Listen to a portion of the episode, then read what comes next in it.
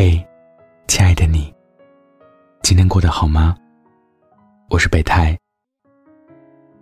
你可以在微信中搜索“深夜食堂”关注我。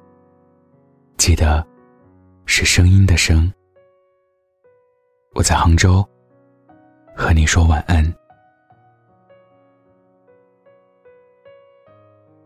你有没有翻过另一半的手机？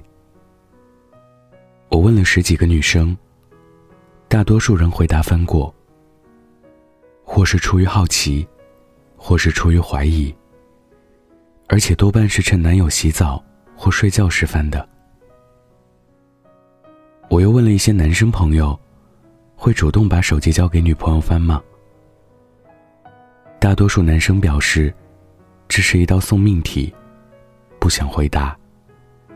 潜台词。显而易见，手机里的秘密，一旦戳穿，也许你会后悔自己好奇过。就像电影《手机》里讲的那句经典台词一样：“这哪里是手机？这分明是手雷啊！”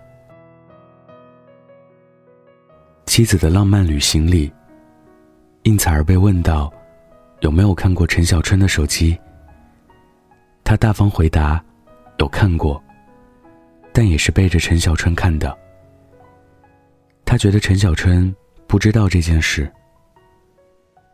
那时，他和陈小春在一起不久。有回翻陈小春手机，收到条信息，是个女人问他：“你怎么不见了？”应采儿说自己当时就懵了，但他没有直接去质问陈小春。而是把这件事藏在心底许多年，在怀疑与相信中，应采儿选择了后者。但到底是意难平。回忆起这件事时，他红着眼眶，还是哭了。相信这件事，也成了应采儿心里迈不过去的一个坎儿。爱情也好。婚姻也罢，难得糊涂，才会快乐。但一旦捅开了一点窗户纸，再假装什么都没有发生过，就很难了。所以我不建议女生偷翻男友的手机，尤其是微信、短信、朋友圈之类的。也许你翻看到的内容，并不是你想要的。同理。你和闺蜜的一些聊天内容，可能也不想让另一半知道。如果他想要给你看，自然会大大方方的给你，不会搞一堆密码，更不会遮遮掩掩。相反，如果你提出想要看他的微信，他却总是闪躲，那我建议你，要么分手，要么干脆忘掉这件事。否则，你偷摸看完，既不能找他吵架，心里又添堵。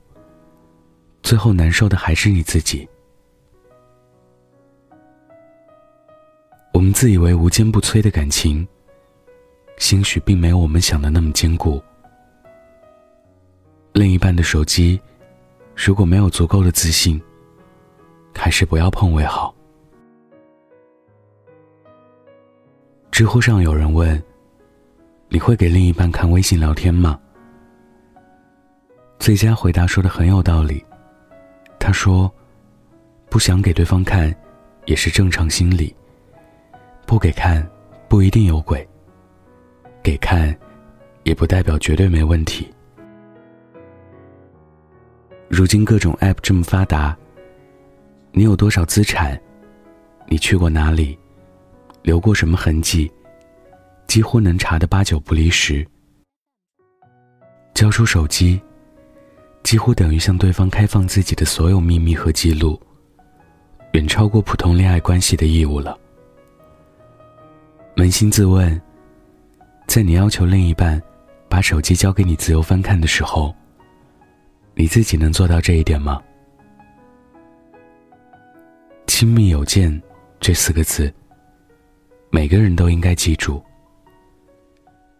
再亲密的人，也应该给对方留一点独立空间。人生，并不一定要知晓对方的全部，才能获得真的快乐。在没被别人允许前，不偷翻对方手机，也是成熟的表现。聪慧的女生，不需要靠看手机，来掌握对方是不是出轨。生活中，自有各种蛛丝马迹。还有一种蠢女孩，好好的，什么情况都没有，就是心里缺乏安全感，必须靠翻对方手机寻求。这年头，谁还没有点秘密了？只要不影响感情的，睁一只眼，闭一只眼就好了。就像我一女生朋友，总是在微信里和我们吐槽她男友，但每次见面，两人又甜的不行。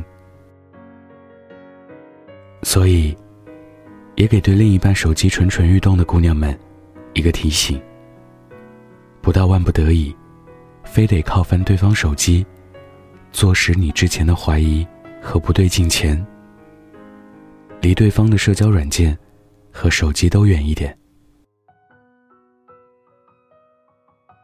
爱情和婚姻的忠诚，多半靠的是自觉和责任心，以及自我克制，而不是靠监督。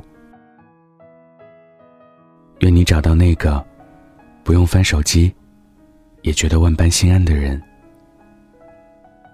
这周，我给你推荐了刘铮铮的小说《陶潜与英子》。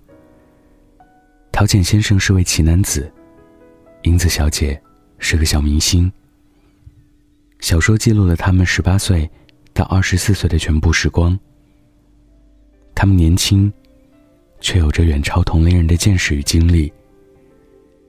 每个曾怀梦想的人，都能在书中找到自己。在公众号“深夜食堂”发送数字一，参与免费赠书活动。希望你阅读愉快。晚安，记得盖好被子哦。在距离三公里的位置，我在这里，想象心中的你的呼吸，同样的熄着灯的窗子，你在哪里？吸着分离，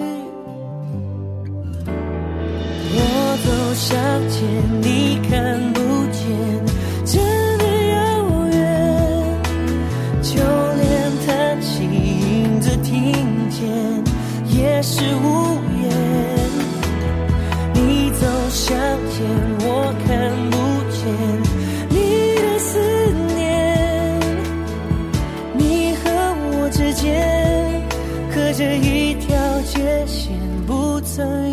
改变。